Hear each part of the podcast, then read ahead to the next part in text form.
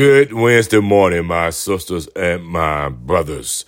Welcome to April 26, 2023.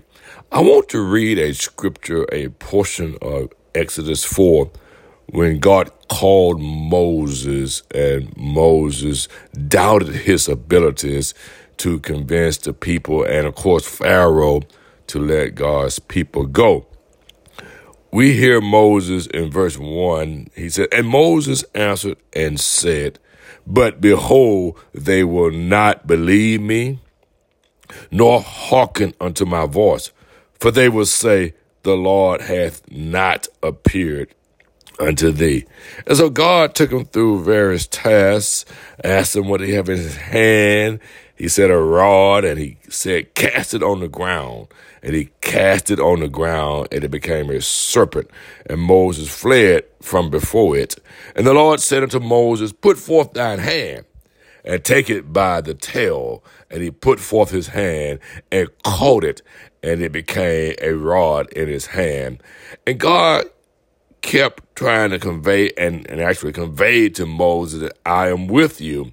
But then Moses decided in verse 10 to say, Oh my Lord, I am not eloquent, neither heretofore, nor since since thou hast spoken unto thy servant, but I am slow of speech and of a slow tongue, tongue, excuse me.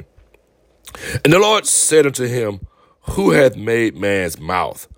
Or who maketh the dumb and deaf, or the seeing, or the blind? Have not I the Lord? Now therefore go, and I will be with thy mouth, and teach thee what thou shalt say. You know, brothers and sisters, when there's a tough task, a tough assignment, the natural inclination with humans, if they don't have self confidence, is to believe that they are not able to do these things.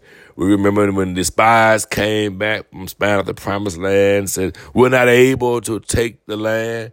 The people there are as giants, and we were like grasshoppers in their sight, and so we were in our own sight as grasshoppers. It is all about self confidence and believing that the God that we serve is with us. See, we quote scriptures like, I can do all things through Christ, which giveth me the strength. And when those tough times come, we look at the situation, sometimes believe that we are not able to do the things that God said we could do. And so I just want to remind you to not allow your self confidence to fade. Sometimes more preparation is required, more study time, more more nurturing your your, your mind, your well being, but never ever allow the enemy to get in your mind and convince you that you're not able to accomplish those things which God has assigned you to accomplish. You are well able. Remember daily acknowledge your Savior. Always stop and pray. Let us be hearers and doers of God's holy word. Have yourself a blessed and wonderful witnessing Wednesday, my sisters and my brothers.